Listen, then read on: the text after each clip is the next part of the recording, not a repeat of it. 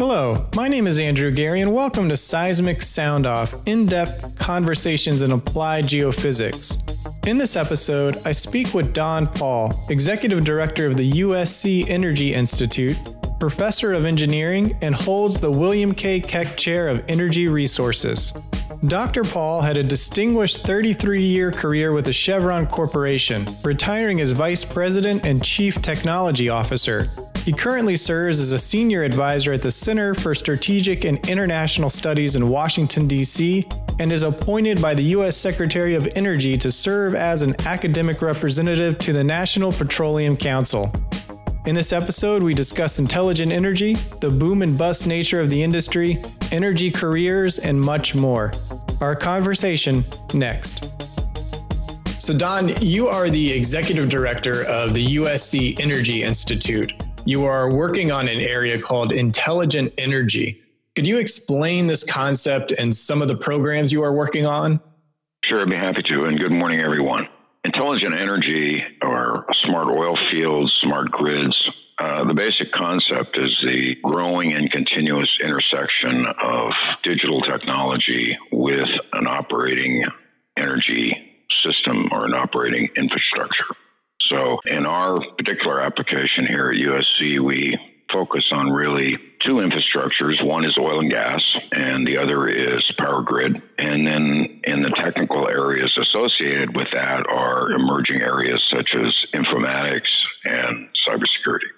Just as some background, I think most people in the industry are aware that the emergence of so-called digital oil fields, smart oil fields, is now really about 20 years old, started about 20 years ago. So we're really into what I call the next generation or smart oil field 2.0. And that's really a big focus of what we're doing at the Energy Institute. Building off some of the things you said there, how does things like informatics, big data, you say sometimes the Internet of Things, how does that relate to the industry and its future? Well, historically, and I think it's important, and certainly geophysicists as a profession understand this, that the oil and gas industry has really been a leader in the application of information technology computing to an industry. And in the upstream, geophysics and reservoir simulation have been advancing along the curve of computing basically since the advent of digital computers. And I think that's one of the strengths of geophysics, and it's actually one of the particular contributions, I think, that geophysicists make to the industry as a whole beyond the specific technical application of seismic geophysics, for example. And the use of information technology in the downstream was one of the first applications of digital control and automation systems. So there's a long history in oil and gas, and we continue to be, deeply connected to the advancement of information technology. What's different about what I would call the informatics or big data and analytics paradigm that's emerging across all industry, not just the oil and gas industry, of course, is two things. One, it's advancing on the broad front of sensing, communications, computing, automation, control that's cutting across all industries. And so it's natural that it would be absorbed into the oil and gas industry.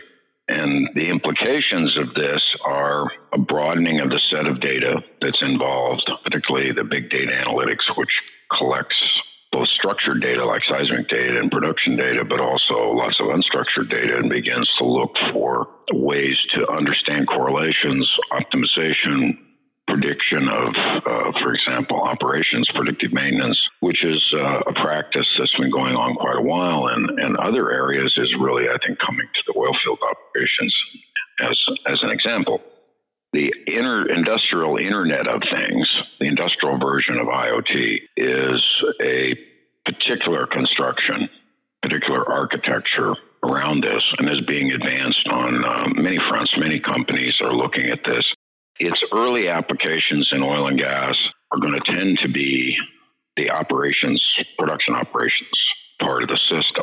Perfect example are things like adding intelligence and automation and control to pump off controllers and to other parts of the operating infrastructure. To some extent, the surface operations is a natural because it looks like other industrial types of applications in other industries, manufacturing type applications. But nonetheless, you add more sensors, you have better communications, more computing, you can add intelligence to the devices themselves.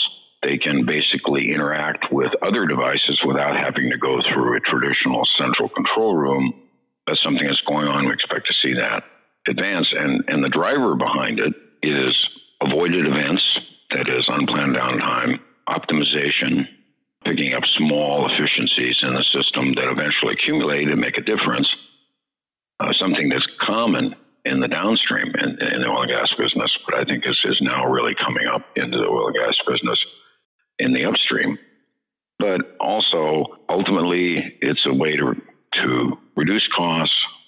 It's a way to operate more efficiently from an energy point of view, from a HES point of view, emissions control, and so on and so forth, predictive maintenance. All of those are kind of natural extensions into oil and gas operations. You had a distinguished 33-year career with Chevron, retiring as vice president and chief technology officer. So you offer a lot of expertise in these things that you are talking about. Do you think this type of career arc that you had, 33 years with one company, is feasible to hope for by today's geoscientists? Well, that's a very good question, and I have that conversation frequently with my students. I guess my perspective on it is yes and no. When I entered the industry back in the 70s, this was the common model, certainly for the integrated majors, but even some of the larger service companies.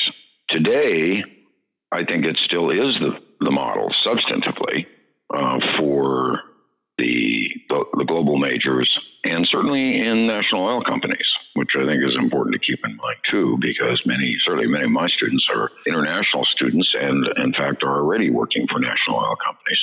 So will there be a piece of the business that has a career employment model, as if we want to use that term? And I think the answer is yes, and for very good reasons.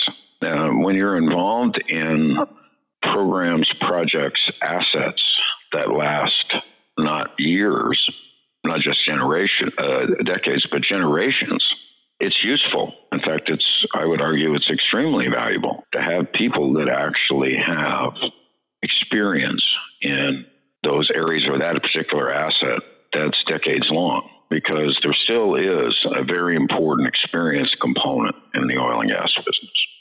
Now, what has changed, I think, is that the number of organizations that have a model like that for good reason, where they have big projects, for example, that might last, the project itself could last 10 years. So how do you do projects that last 10 years if you have rapid employee turnover? That's a real challenge. You have to have some core. On the other hand, the broader base of the industry, I think you're not going to see these long-term employment structures. You'll have a more fluid where people move as companies change, companies come and go, new companies emerge. We've certainly seen that happen in the shale play, for example, which is a much shorter cycle time than the traditional oil and gas business. So is there a career employment option in the oil and gas industry? And I would say yes, there is. And the global majors and the national companies continue, I think, to have that as a primary model for the core employees. Now, having said that, I think we are seeing a shift to where the core pool of employees, even in those companies, is perhaps doesn't extend to everybody that does work for the company like it used to. Now, when I started with Chevron, we had our own seismic crews, for example. We did everything ourselves. That, from a business perspective, that model has changed, and so that pool of career employees is a smaller percentage of the total workforce, and that's not uncommon in some other industries too.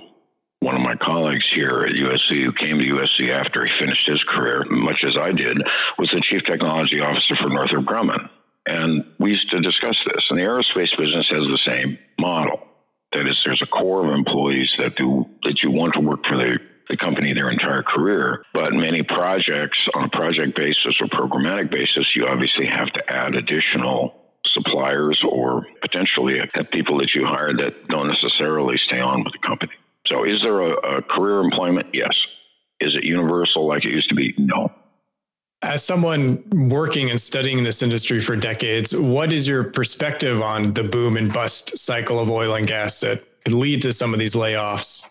Well, booms and busts, first, I think it's important to realize that booms and busts are intrinsic to natural resource industries. You know, oil and gas, of course, but minerals are the same way. To some extent, real estate is the same way. And this has been going on in the oil and gas business since Drake's Well in the 19th century. And what's interesting about it is that they have the same fundamentals apply. And whether it was the great bust of the 1920s, which lasted until the 1970s, lasted almost 50 years, or the 80s, or this recent one, they all have the same drivers in the sense that typically they're driven by a new large resource base has been added. In the case of the most recent one, it was the shale resource. And with that, and with as fueled by high prices because of either concerns for depletions in the current resource base or some other factor, high prices stimulate overdevelopment of that new resource. Ultimately, the supply overwhelms the demand and down come the prices. And the intrinsic issue is you always overinvest. And that means you put too much capital into the system. You move further down the drilling queue, for example, in the upstream business, you're now drilling prospects you wouldn't drill at lower prices. So you're setting up a higher cost structure in the industry. The other thing you do is you hire, and sometimes frenetically because you're so busy. So you're building in the problem you're going to have to solve when you have the bust, which is you now have to reset the cost floor. And so inevitably, that does many things. And in the upstream, as we've seen in the recent one, it means you reduce the staff, you restructure the supply agreements with suppliers, and of course, they end up in the same situation of having to shrink their asset base and their employment base. And the cycle starts over. We keep hoping that somehow, you know, you'll learn that lesson and not repeat it again, but it's almost intrinsic in the system. Anybody that comes to work in the oil and gas business has to expect that there will be booms and busts. And I tell all the students that this is not something that's going away. There is never a perpetual boom. I think it's something that you learn when you live live through it. I've lived through 4 of them. So, you know, I think that it's part of the industry.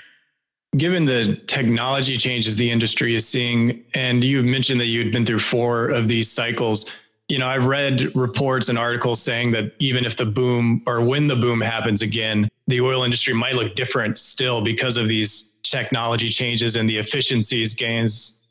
Yeah, and that's a really good question. And it's certainly, in other words, that there's been a restructuring of the industry and a potentially a secular change in this process. And booms and busts from the point of view of prices. Right. There was going to be price volatility in the oil business. That's an inevitable. How one responds to it by either rapid expansion, in fact, overexpansion of employment and investment, which is what we did prior to the last downturn, whether we don't respond that way. And I think the most interesting thing that I am hearing when we talk to my colleagues in the industry, whether operators, service companies, or technology companies, is a perspective that we can't, in other words, when prices recover, we can't grow back. In other words, we can't rebuild the size of the staffs that we had before the last crash. We can't overinvest capital like we did the last time. Can we substitute information? And can we engineer smarter oil and gas operations? That gets back to the smart oil field in such a way that we can maintain our cost structure that we had to rediscover in the bust. That's the other thing that happens. Whenever you have the bust, people rediscover that cost matters. And so can you think about a structuring of the industry built on advancing information technology, the so-called digital transformation of the oil industry? Can we do that, and will that allow us to basically hold the line on costs and therefore not have the kind of tumultuous restructuring destruction that takes place when we've overexpanded and then have to correct and then bust. So is there a view that that can be done? I think so. And so one of the first things people would think about is, can I automate? Can I substitute information so that I, one, reduce the risk on capital decisions, but secondly, operate more efficiently, operate with fewer people so that I don't have to build back up as I raise activity level. So can you raise productivity? Ultimately is what you're talking about. Barrels produced per worker. And I think there's a view that the answer is yes to that. And therefore, I think that's a pathway that a lot of companies are on. This is something, by the way, that the downstream part of the oil and gas business has been doing for a long time, in part because I like to say the upstream, traditionally, historically, the upstream business, the E&P business is built for the booms. The downstream has been built for the bust. And they've always maintained a cost discipline and structure and continuously try to raise productivity and efficiency in those systems.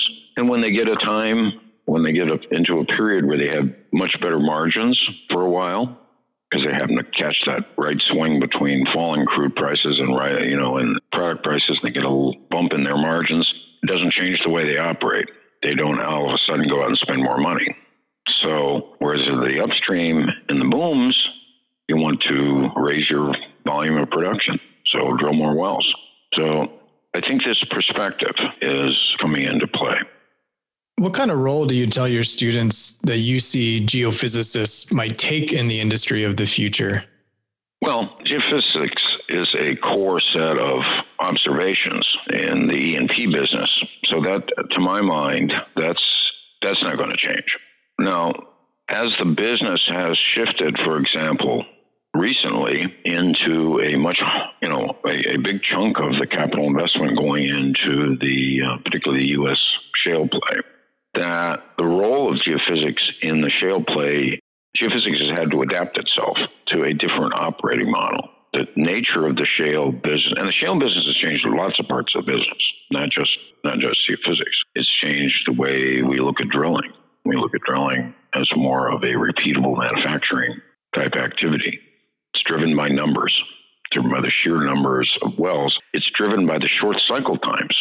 You're on site and then off site in a month. And the shale business is driving the whole system, along with some of these other technical things like the Internet of Things and more automation, is driving the system to more of a real-time perspective. So one of the challenges for geophysics is how do we adapt this very central set of observations about the subsurface that come from geophysics to a world that operates differently like they do in the shale, where the subsurface knowledge you need to have is associated either with not just the natural state, but the actual state that's induced by your hydraulic fracturing. So you've seen the onset of microseismic.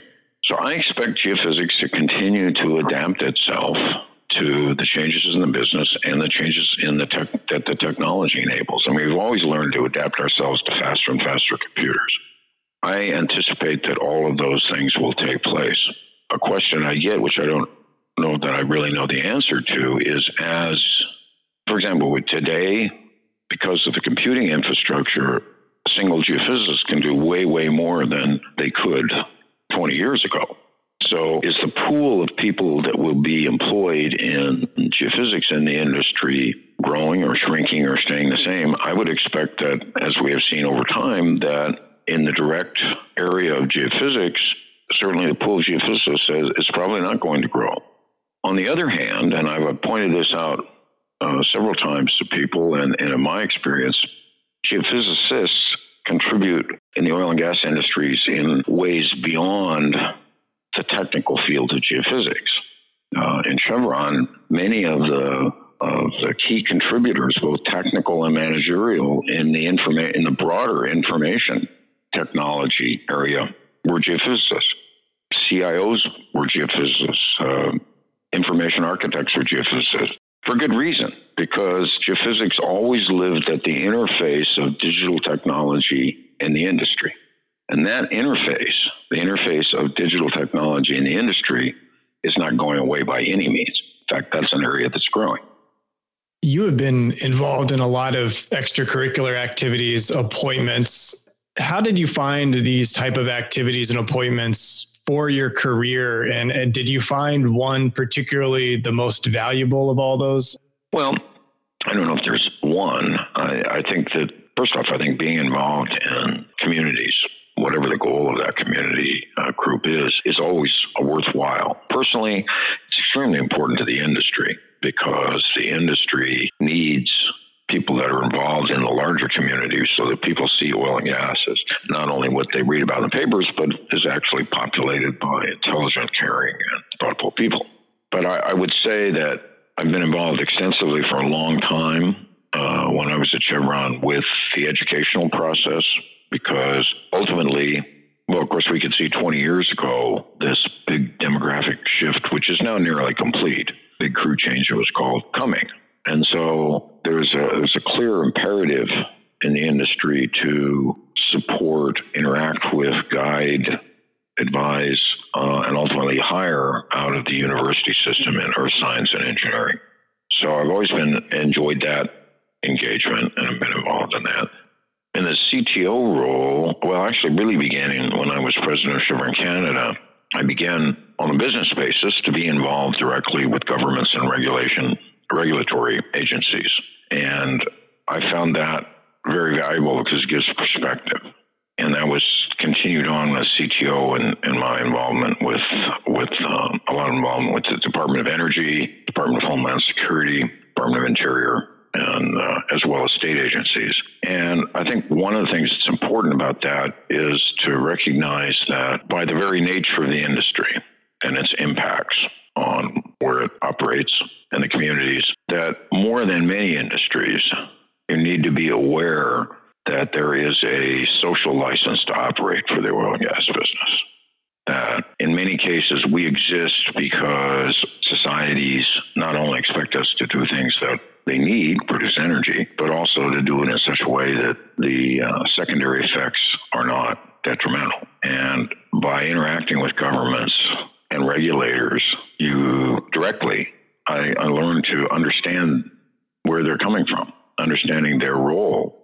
And that, in fact, I think lets you come to those agreements that allow us to do our business, but also allow them to fulfill their social and political obligations. This is my last question for you. Rigzone performed a survey asking respondents to describe their sentiment for the industry in 2018. 38% described their sentiment as hopeful, while 30% were concerned about the industry going forward. What would you say? Oh, I'm very positive about the industry. I mean, you look at one, I think the new waves of technology that always wash over the industry and renew it in some ways. And there's a big jump in that going on. We talked about it earlier. I think this wave of digital oil field 2.0 or the industrial internet of things for oil and gas or however you want to describe it, that's all very positive. I think it creates new career opportunities for people in the industry. It creates opportunities for people to come into the industry with different skills and perspectives. So I'm quite positive about that. I think pricing has, in my view, appears to have stabilized in the $60 to $70 range. I think that almost all aspects of the business can function well in that, as well as keeping all the ultimate product prices in a range that consumers can live with as well. So people get energy they can afford, they can get it reliably. That is the goal of the industry, after all. Sometimes in the upstream, we forget that, if we have sky-high prices, somebody's paying for that down the line. And ultimately, there has a correction. But I think we're in a range there on prices. So that means the cash flows are back. I think the opportunities to take the emerging technology and build in a sustainable cost floor. And the technology, as it always has, is creating new resource development opportunities. So I view all of those as very positive. Does it mean there aren't challenges? Yes, there are always challenges, but I don't see them as being substantively different than we've always had to face. But bottom line, I would definitely be on the optimistic side. Now, from the point of view, are we going to go back to the hiring booms that we had in the boom? I don't think so. So there is an implication there in terms of making sure and I tell students that it is going to be competitive, but there are going to be opportunities, and to think about opportunities that may be even a little more diverse than a traditional career pathway. Taking your talents and your content knowledge and blending them with into these new technology arenas. Is there anything I should have asked you that I did not? I think that you brought it up a little bit, but I think it's important that I think everybody in the industry, whether they're in the industry, an operator, the service company, tech co, academia, I think we have to do a better job of creating excitement in STEM students about what you can do in the oil and gas industry and the kind of things that go on. You tend to hear from some students, it's an old industry. It's been around a long time. No question about that. We'll be around a long time. That's the nature of natural resource industries. But I think the opportunities for, and we've seen this in the Smart Oilfield program here at USC, which, by the way, has been going on now since 2003. It's been going a long time. And students come into the program from traditional engineering, geoscience. They also come in from computer science, cinematic arts, visualization type activities. Almost everybody comes in and sees the problems and sees the kind of things that go on and gets out to the field and sees what it's really like. Almost all of them are excited to stay in the industry. So I think we can do a better job on the recruiting end of recruiting. What I mean is engaging young talent that's interested in science and technology and engineering, that the industry is a good place to work. Well, that's a good place to leave it for our listeners. I appreciate your time and for thinking hard on these important questions. Well, I've enjoyed it very much, and have a good day. SEG is taking its annual meeting to Anaheim, California this year, where the Exhibition Hall and Technical Program will focus on big data, the Internet of Things, and many of the topics Dr. Paul discussed. Visit seg.org/am to learn more and register to attend. If you enjoy this show, please leave us a 5-star review on Apple Podcasts. Your reviews bring a smile to our faces. Follow Seismic Sound Off at seg.org/podcast to hear new episodes. Seismic Sound Off is sponsored by the SEG Wiki, the place to find hundreds of biographies of geoscientists, open access tutorials, and ongoing translations of SEG's best-selling book, Robert Sheriff's Encyclopedic Dictionary. Type wiki.seg.org into your browser to visit the world's first online geophysics encyclopedia. Original music by Zach Bridges. This episode was hosted, edited, and produced by me, Andrew Gary. Special thanks to the SEG podcast team, Jennifer Crockett, Allie McGinnis, Mick Sweeney, and Adrian White. Thank you for listening. This is Seismic Sound Off, signaling off.